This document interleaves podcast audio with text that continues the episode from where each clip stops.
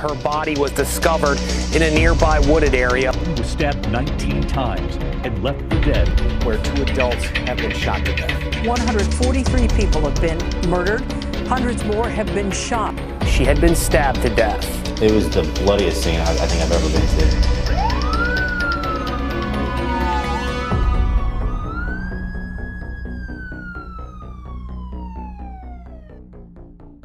Hello and welcome back to another episode of Dark and Deadly. We are your hosts. I'm Haley. And I'm Gina. And we're together. Oh my gosh. this is so exciting. so we'll be talking over each other, but it's because we're in the same room, not because there's like a three second delay on what each of us is saying. Right. So we might be able to actually tell when the other person's about to speak this time. Yes. So that'll be great. Facial cues, they're a wonderful thing. Right. It'll be awesome. So expect things to get a little bit better from here on out. And we're so sorry for the lack of content. I literally moved here, so it's been sporadic. Yes, we've been, you know, life, it happens. Yeah. And Haley now lives back home. Yes. And it's great. So exciting. So we get to do these in person now. Yes. So Gina's gonna be covering Uh, the case of J.C. Dugard, not Duggard, Dugard. Um, so we've we're just gonna get right into it.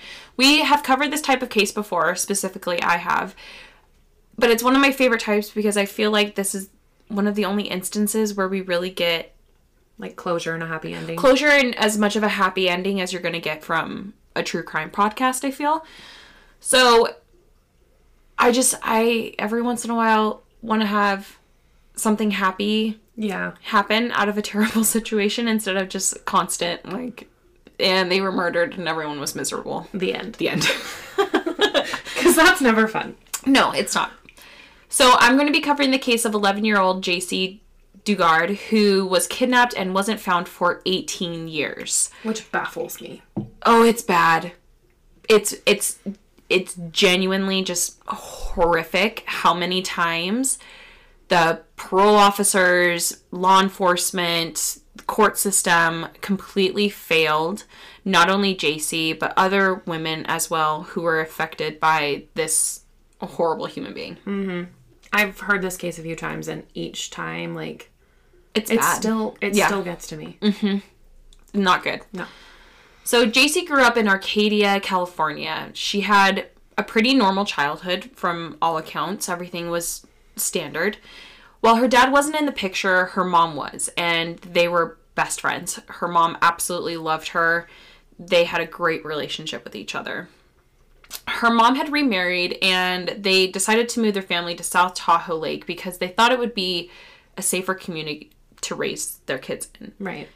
California back in the early 90s in the larger cities. Not a good situation. No, I don't think it was a good situation. I wasn't alive yet in the early early 90s. 94. But I believe that there was a lot of like crime mm-hmm. and horrible things happening in the bigger cities. And Tahoe Lake is beautiful. I've never been, but I wanted to go. It's I mean, you think a little mountain town. Yeah. and ironically they thought it they were moving their family to a safer community nope on june 10th 1991 jc remembers being a bit upset that her mom who had already left for work that day hadn't given her a goodbye kiss i think this also speaks to the relationship that she had with her mom that she would notice and have the consciousness of like The expectation. yes, Yeah. of that. My mom left without giving me a kiss goodbye. Oh my gosh, that sucks. Uh, she had wanted to ask her mom a pretty important question that morning, which was she had a school trip coming up and she wanted to know if she could shave her legs. And in the mind of an 11 year old, It's a big deal. that's a big deal. I remember when I asked my mom for the first time. Oh, yeah. It's kind of a scary question because it's very adult, Right. almost, you feel like. Yeah. it, but it just speaks to where she was in her life that she's going through normal like puberty type Yeah. things at that age and Exactly. do you know where i'm going with it Yeah, no, I do. It's like when you go through puberty as like 10, 11, 12 years old, like that's a big milestone for you in your life. And but it's also like a scary milestone because you're like things are changing. things are changing. You're having to ask your parents for permission to do certain things regarding your own body, and that's like kind of an uncomfortable. Doesn't matter how close you are with somebody, but it can No, be an uncomfortable, yeah, conversation to have. I was so embarrassed all throughout from like 11 to 14. Yeah. Just very embarrassing conversations that you need to have with your mom right, at that point. We don't need to get into that conversation either. parts and the bees. She decided she'd have to ask her mom after school and left wearing her favorite all pink outfit. Walked up the hill from her house against traffic, like her mom had always told her to do, to catch the school bus. When she was halfway up the hill, a gray car approached her. She thought that the man driving the car would ask for directions because he pulled up right alongside her. Instead, she felt her whole body just go completely numb and get very tingly. She fell over into some bushes and remembers the last thing she felt being a pine cone before she passed out. sad. That's it. Lights out, pine cone. That's really sad, and I feel so bad for her mom. Like, Oh, can would you imagine the so- panic? well, I would feel so guilty that I didn't give her a kiss. Mm-hmm. Goodbye. You'd go over that conversation, that last like interaction with her Every day, every day. every single moment of every day. You would look back and reflect on it constantly. Yeah. I think more so like when we've started doing the podcast more and they involve children, like I'm so much more conscious of like last interactions with people and like wanting them to be Good. good. Right. Like even if you're like terribly mad at somebody, but every time I'm just like I don't want to do this. Like I don't want to leave on bad terms with anybody No. because you never know what's going to happen. No, and you hear about those stories all the time. When JC came to, is on the back seat floor of a sedan with a woman sitting on top of her, face down, completely naked, except for a butterfly ring that for the next 18 years, JC kept hidden from her abductors. She heard a man in the front of the car laugh and say he can't believe they got away with it. She would fall in and out of sleep because they drove her 120 miles to Antioch, California, on the outskirts of San Francisco threatened her as they got her out of the car, and moved her into a soundproof shed with two doors in the backyard of their property. Can you imagine a 120 mile ride? No, but I also can't imagine being 11 years old and waking up completely vulnerable like that. All right, uh, no. No. I that would, would be so traumatizing. I can't even imagine. Can you imagine two hours in a car with these people? No. No. D- did it? Did they ever know why they were in that area? Um, Was the So there's some to abduct somebody? yes, it was. They were there to abduct somebody, but why they chose that location we'll cover more later in the story. But they they set out to abduct someone. It wasn't just like a whim. And it was was it intentionally JC or just she was wrong place, wrong time? So I did read somewhere that it was intentional. They believe that Nancy had scoped Okay. JC out. It's so hard for me as a woman to believe that women are capable of stuff like this. I don't know if you feel like that. No, because there's some women who are so desperate for love that they are And this is where like I don't want to I don't you don't want to put blame like on a victim who's been completely manipulated by a man Right. But I'm sorry if you're helping him abduct women uh, and rape them and knowingly having this happen. I'm I'm no, you're fucked. Yeah.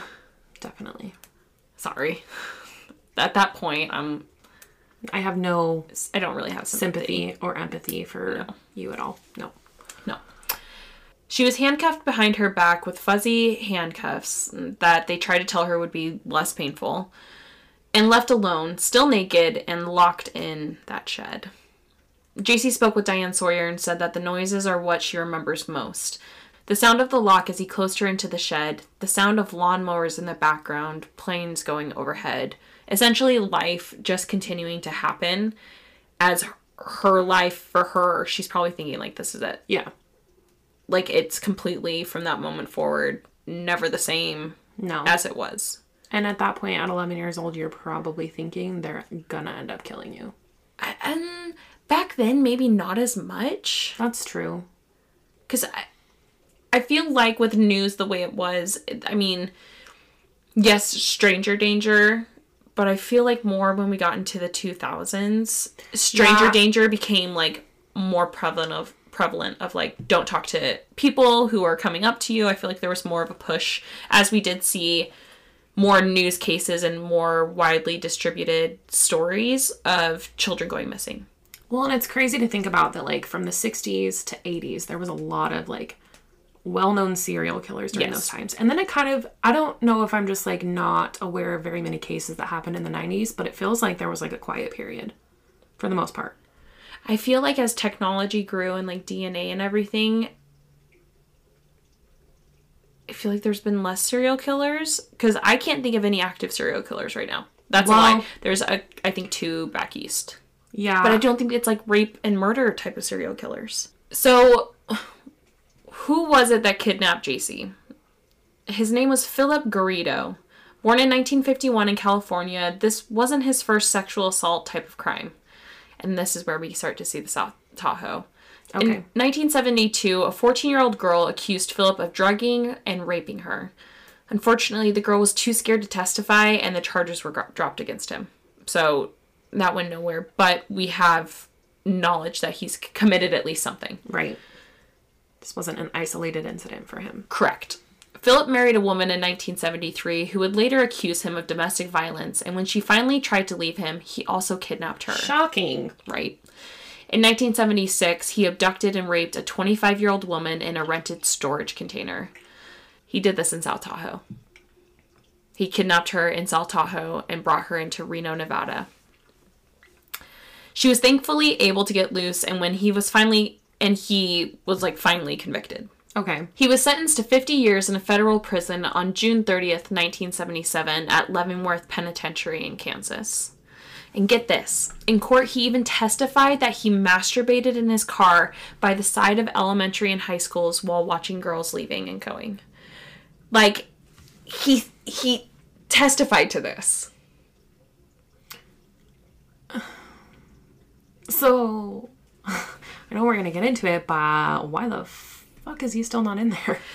it gets worse unfortunately so like obviously a danger to society and i don't know any other way to frame that except for we have multiple instances before we get to jc Right. of him doing pretty heinous crimes against women at what point is he labeled a danger to society and kept away Not very often. And we still see that today. Yeah.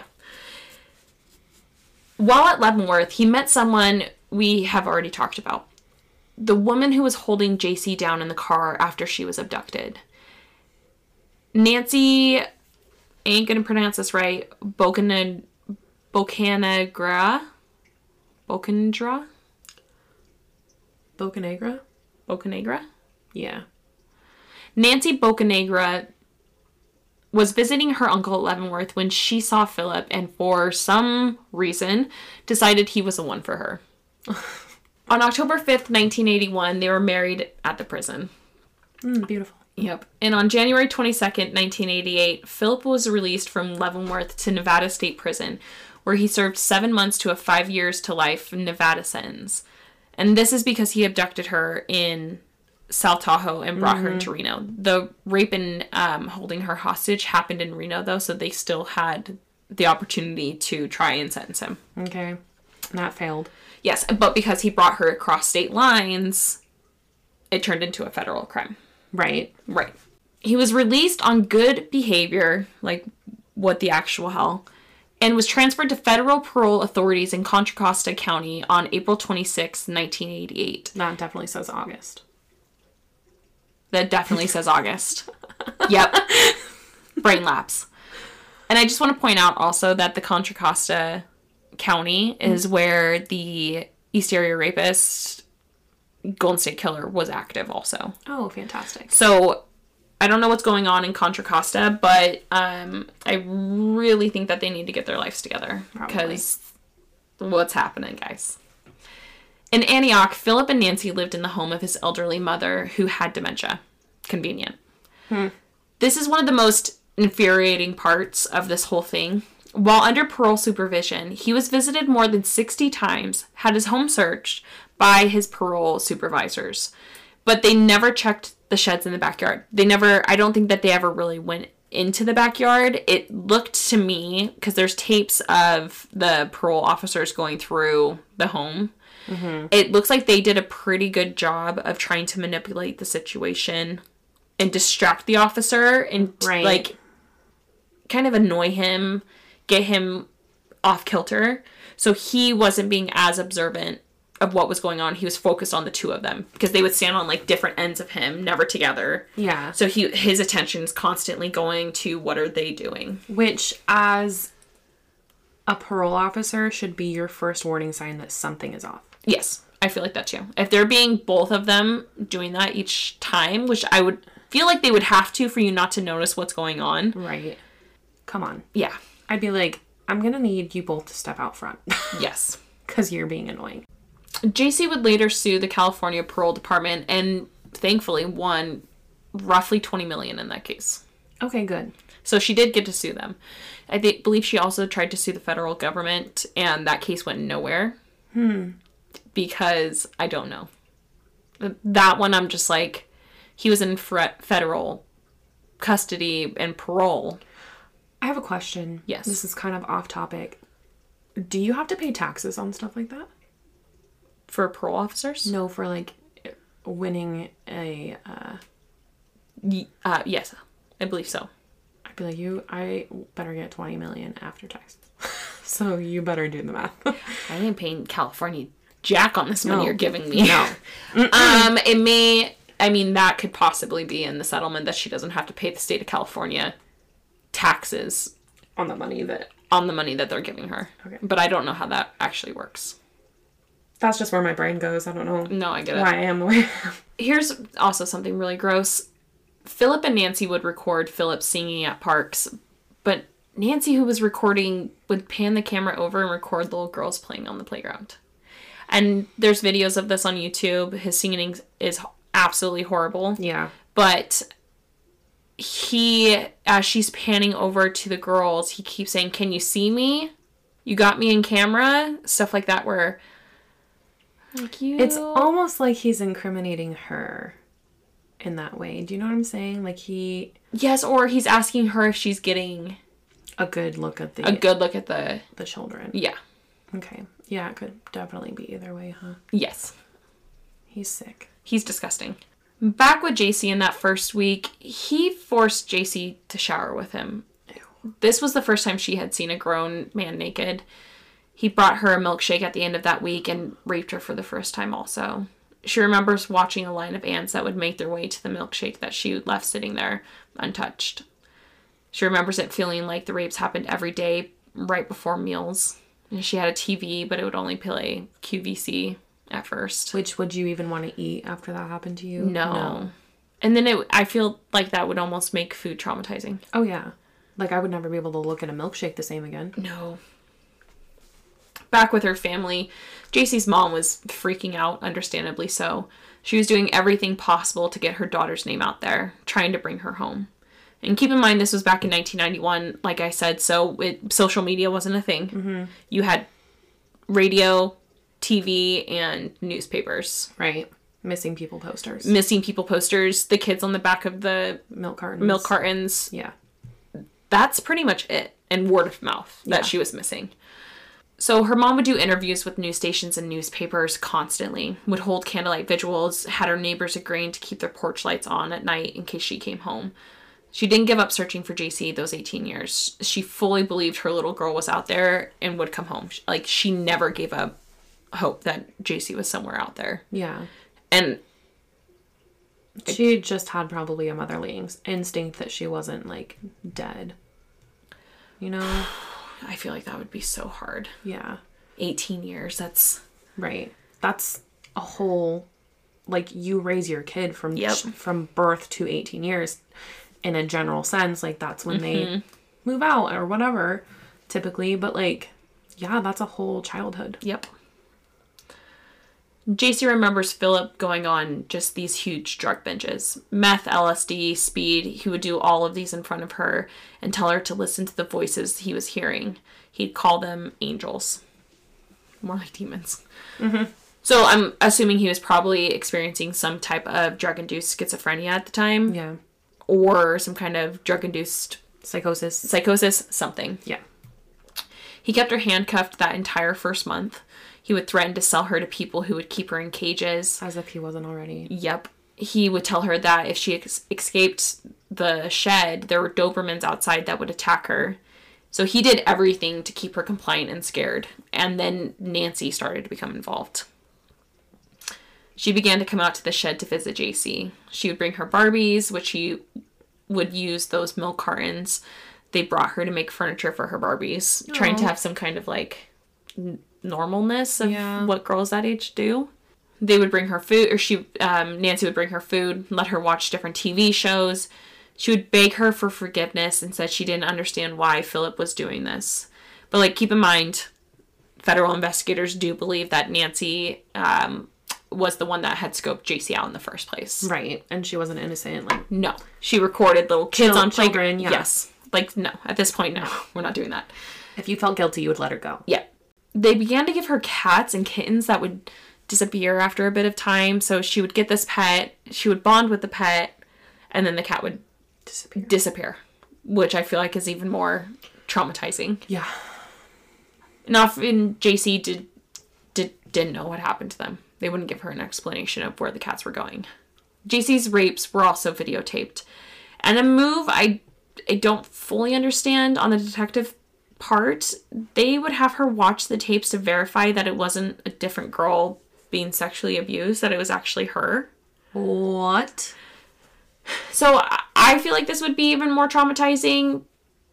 But JC felt that by doing this, she was ensuring it wasn't a different little girl being abused. So I think she was able to find some kind of peace in that. I'm glad she was because as a parent, I'd probably be pissed. Oh, I'd be furious. I'd be like, you're doing what? Yeah. But when she watched the tapes back, she was 29, so it's not like her mom. Yeah, that's true. But st- I mean, still, as a parent, because she went 18 years being abused, and like, you're really going to bring that back up. Right.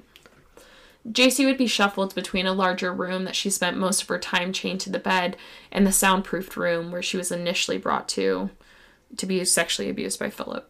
And at one point, Philip failed a drug test and was sent to prison for only a month, and Nancy became her jailer at that point. So he got caught for a drug bust, and they didn't go through his home tooth and nail to see if he mm-hmm. had any other drugs there. And then Nancy, who feels oh so guilty, Is not was her. still her Yep.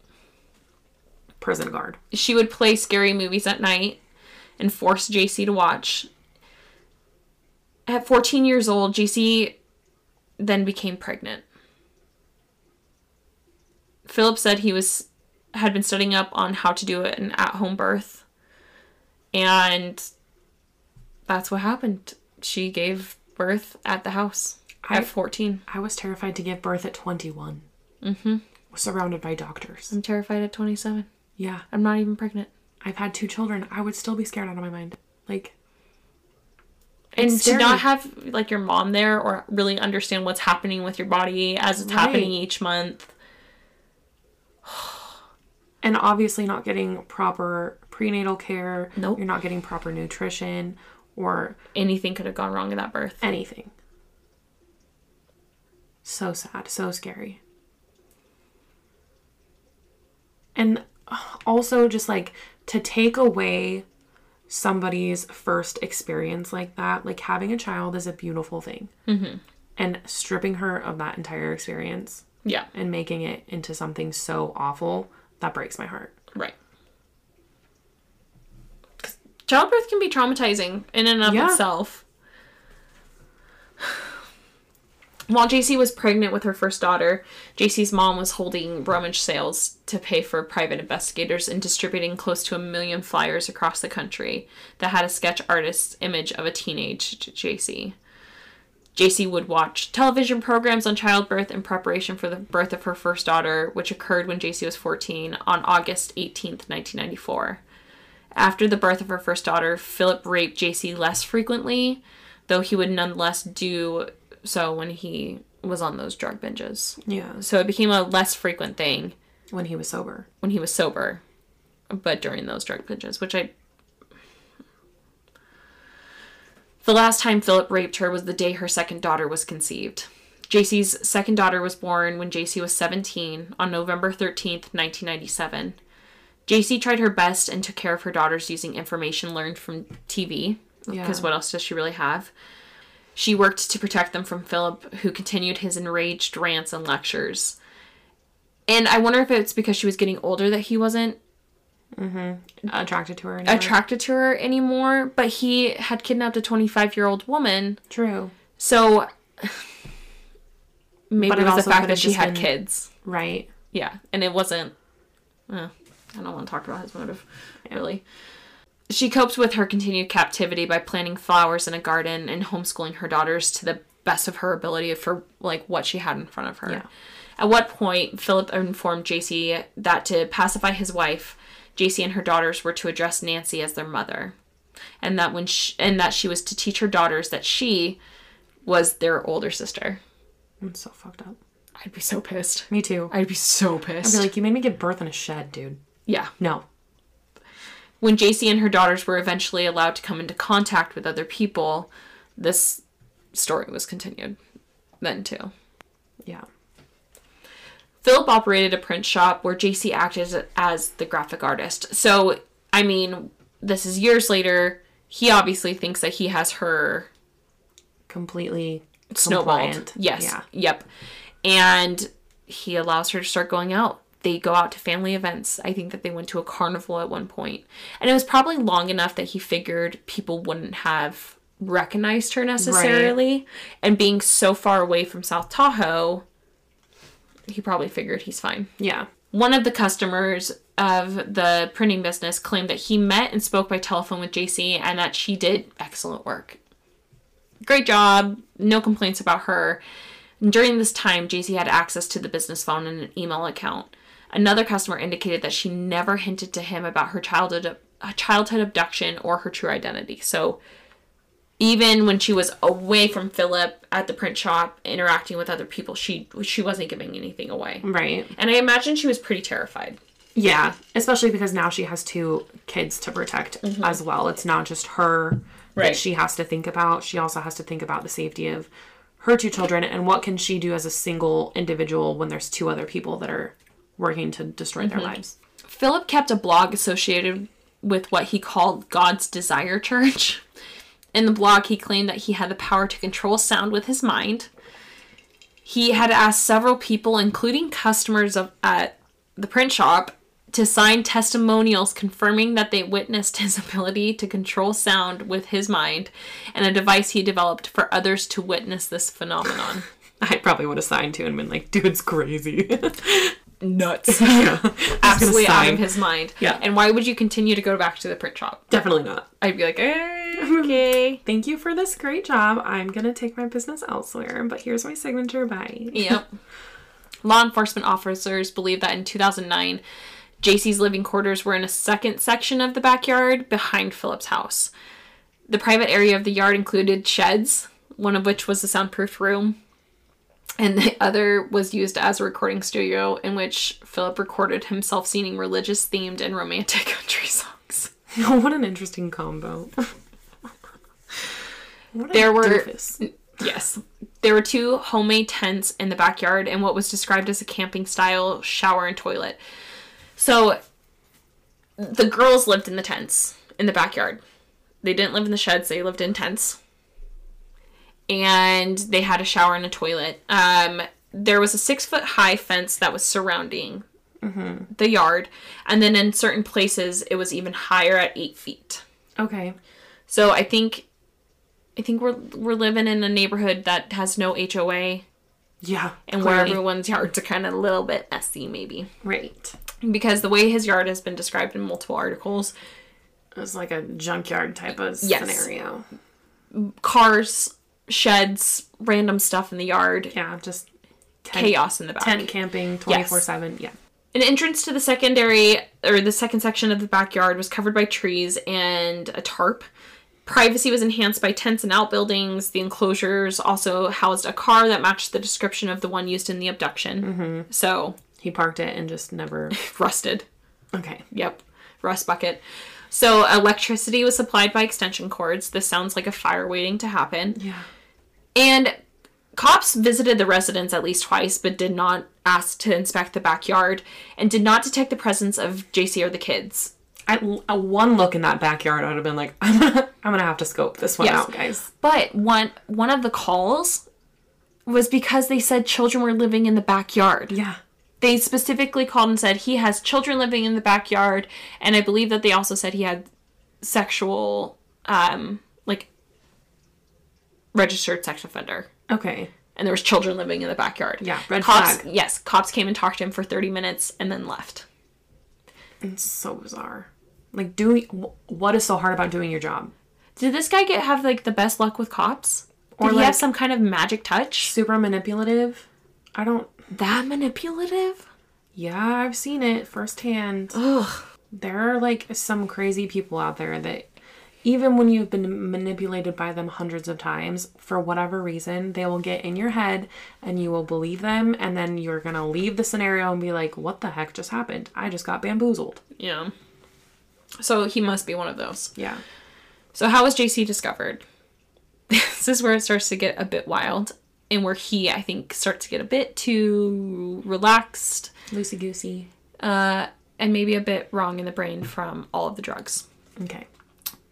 On August 24th, 2009, he bizarrely visited the San Francisco FBI office and left a four page essay containing his ideas about religion and sexuality and suggesting that he had discovered a solution to problem behaviors like his past crimes. And I want to ask him was your solution to rape and kidnap and essentially torture a woman for 18 years? Because that, that's what you did, bud.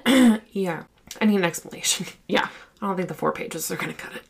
It's because like the essay described how he had cured his sexual criminal sexual behaviors and how that information could be used uh, to assist in curing other sexual predators by controlling human impulses that drive humans to commit dysfunctional acts But he quote quote he didn't though. Like he raped her for years. yeah but he stopped after she had two kids That doesn't count. no it doesn't it's ridiculous and on the same day and this is where he messed up apparently going to the fbi didn't ring any alarm bells for them he went to a university of california police office with Jaycee's two daughters seeking permission to hold a special event on campus as part of his god's desire program. He spoke with the special events coordinator lisa campbell and she like it raised alarm bells for her. She thought his behavior was completely erratic and weird and thought the two girls looked sullen and submissive. So Okay. something triggered in her bread, brain to just be like, Something's off. something's off. This doesn't feel right. Yeah. And thank the Lord for some woman's intuition. She asked him to make an appointment for the next day, which thankfully he did, idiot, leaving his name in the process. An officer, Ali Jacobs, ran a background check and discovered that he was a registered sex offender on federal parole for kidnapping and rape. So, Homeboy wasn't supposed to have little Children. girls with him. Yeah. No. He came back the next day and the girls came with him too. Thank goodness. This is where I'm I'm like so His brain either is soup at this point. his brain is completely gone or he's so confident in what he's been doing that he just Yeah. doesn't care. Right. Because there's people like Ted Bundy who just he Yes. thought he was going to get away with it. Yes, fully thought he was going to get away with it.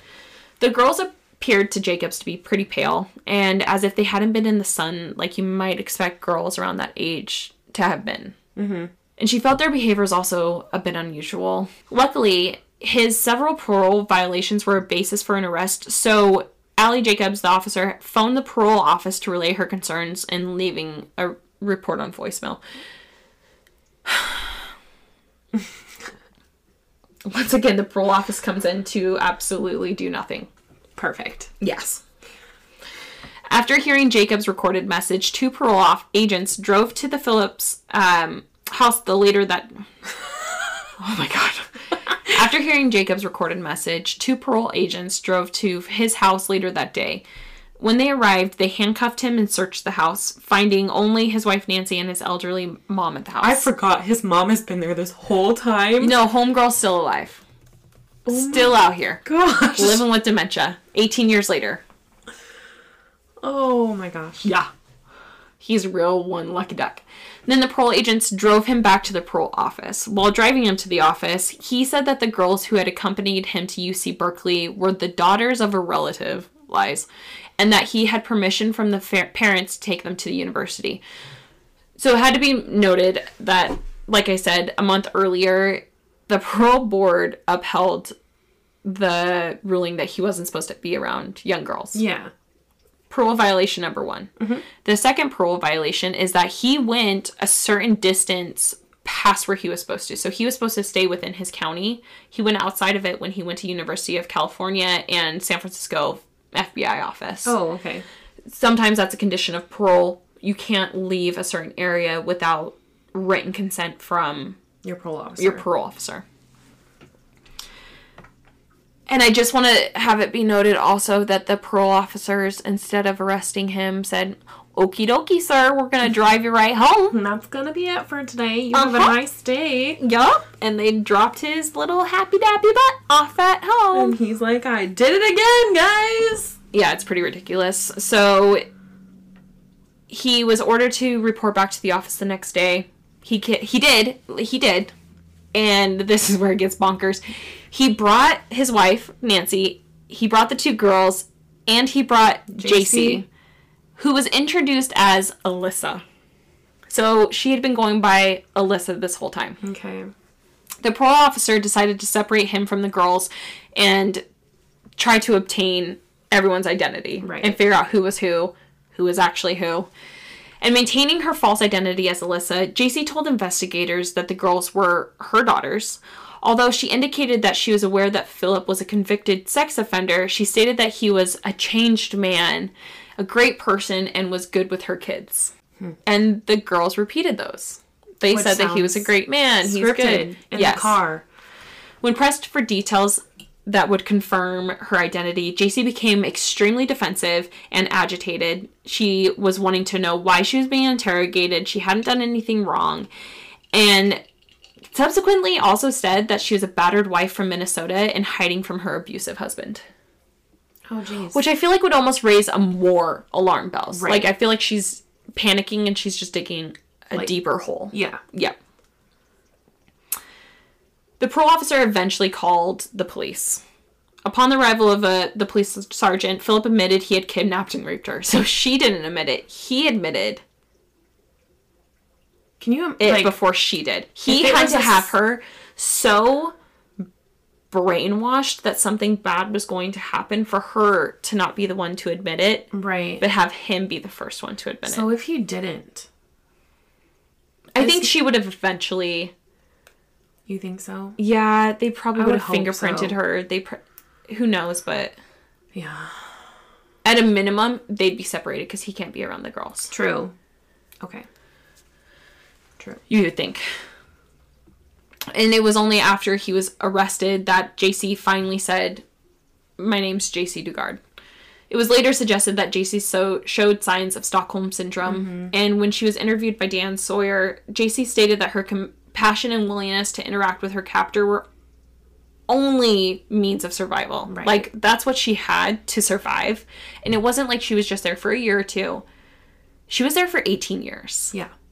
I would imagine after six months, I'd be pretty invested in keeping whoever held me captive Happy. happy. Yeah. My m- my what basis of choice do you survival. have? No other choice. Absolutely no other Like, choice. Like, are you just gonna sit there and be awful and like fight him for years upon years? But no, that's gonna be No. even worse for you. So Yep. you're gonna be compliant and you're gonna do whatever. and he's going say. on drug binges Yeah. and going. Which is terrifying as a child. Yeah. Terrifying. Yep. This is what Jaycee said about being told she had Stockholm's. The phrase Stockholm syndrome implies that the hostage hostages cracked by terror and abuse became affectionate toward their captors. Well, it's really it's degrading, you know, having my family believe I was in love with this captor and wanted to stay with him. I mean, that is so far from the truth and it makes me want to throw up. I adapted to survive my circumstance. And mm-hmm. she did. Fully adapted to survive her Right. circumstance. She had a role and she committed to it. Yes. For her own safety. And her kids. Yep. And then she had kids involved. Of course, she's going to do everything to keep everything even killed. Yep. Repeatedly during the segment of the interview, she stated that as a way to survive and hope to end abuse, many victims are forced to sympathize with their captors. It's just what happens. You cannot blame the pers- the victim for what they did to survive. Right. Nancy's a different story. We're not even getting on Nancy. no. On April 28th, 2011, so they were rescued in 2009. It took until 2011 to get them through the court system. Both Nancy and Philip pleaded guilty to kidnapping and rape by force. On June 2nd, 2011, Philip was sentenced to 431 years to life imprisonment. Nancy was sentenced to 36 years to life imprisonment. The sentences would allow both to be eligible for parole in August 2034. In 12 years. Why did they get parole? That's what I want to know. Why? We're not in Canada. What's No. happening? So I just want to read off for everyone how many opportunities were missed to rescue Jaycee Dugard. Because this is such a failure on the court system, the parole office, the police officers that came to the mm-hmm. house multiple times, the court system, everyone. This is such a failure on the California, Nevada federal court system that she ever that it took that long to find her. I have a couple bullet points to read. Police failed to make the connection that Jaycee was kidnapped south of South Lake Tahoe, the same location of Phillips' 1976 kidnapping and rape. On April 22nd, 1992, less than a year after her kidnapping, a man called the Contra Costa County Sheriff's Department from a gas station less than two miles from Phillips' home. Home. Home. Home. home. The caller reported that he saw uh, Jaycee in the gas station staring intently at a p- uh, missing child poster of herself. The caller then reported seeing her leave in a large yellow van, possibly a Dodge. In 2009, after hit, um, Jaycee's release, an old yellow Dodge van was recovered from Phillips' property that matched the description of the van given in the call. The license plate was not reported in the 1992 call. The caller, the girl, and the van were gone by the time the police arrived. The caller never identified himself, and the police did not pursue the manor. Contradicting the story, however, Jaycee reported that she never left the property from the day she was kidnapped until shortly before her first child uh, was born in August 1994. But she could have also forgotten because of traumatizing stuff because it, it is a weird coincidence that that person identified With a van? with a van, same description. Or was it him calling? Oh. Sorry about the dogs. Sorry, guys. Dogs, guys, dogs. On Um, in June 2002, the fire department responded to a report of a juvenile with a shoulder injury that occurred in a, at a swimming pool at Phillips' home. This information was not relayed to the parole office, which had no record of either juvenile or swimming pool at Phillips' address. In 2006, one of uh, Philip's neighbors called 911 to inform them that there were tents, tents in the backyard with children living there and that Philip was psychotic with sexual addictions. A deputy sheriff spoke with uh, Philip at the property of the house for about 30 minutes and left after telling Philip that they there would be a code violation if people were living outside the property. Uh, Contra Costa Sheriff's Department later apologized in 2009 for this. Yeah, sorry's gonna cut it. Yep. On November uh, 4th, 2009, the California Office of the Inspector General issued a report that enumerated lapses by the California Department of Corrections and Rehabilitation that had contributed to Jaycee's continued captivity. The central finding was that Philip was incorrectly classified as needing only low level supervision. All other lapses derived from that mistake. In his report, the Inspector General detailed an instance in which a parole agent encountered a 12 year old girl at the home, but accepted Philip's explanation that she was his brother's daughter, and uh, the agent did not decide to verify it. Despite the fact that a call to Philip's brother verified that he did not have children. Or, So it's just frustrating. the parole officer at 12 years old he encountered someone around the age of 12 she was kidnapped at the age of 11 Yeah. she could have been found probably within a year to two years the parole officer apparently called the brother and verified that he didn't have any children, but didn't go back to the house to say who the frick's kid is this. Yeah. It is just beyond frustrating because as a citizen and you go and report things like the neighbor did about the kids in the tents and like this is concerning because of his record and like you should trust that when you make a call like that that it is going to be thoroughly investigated it's annoying Oh, it's so frustrating. 18 years. 18 years of her life And they made 60 visits. Okay, there's our podcast. First podcast together. whoop whoop Yeah. You can uh, find us on Instagram at Dark and Deadly Pod. You can find us on TikTok at Dark and Deadly Pod. And um, our February two topic episode looks like it's going to be our March Two topic episode. two topic episode. Yeah. So um, our next episode will be our February one of Wrongfully Convicted. So yeah, how exciting. Yes. But we hope everybody has a great week and we'll see you guys here next time. Don't forget to put on your notifications to notify you when we do upload wherever you listen to your to our podcast. Thanks, everyone. Thanks. Bye. Bye.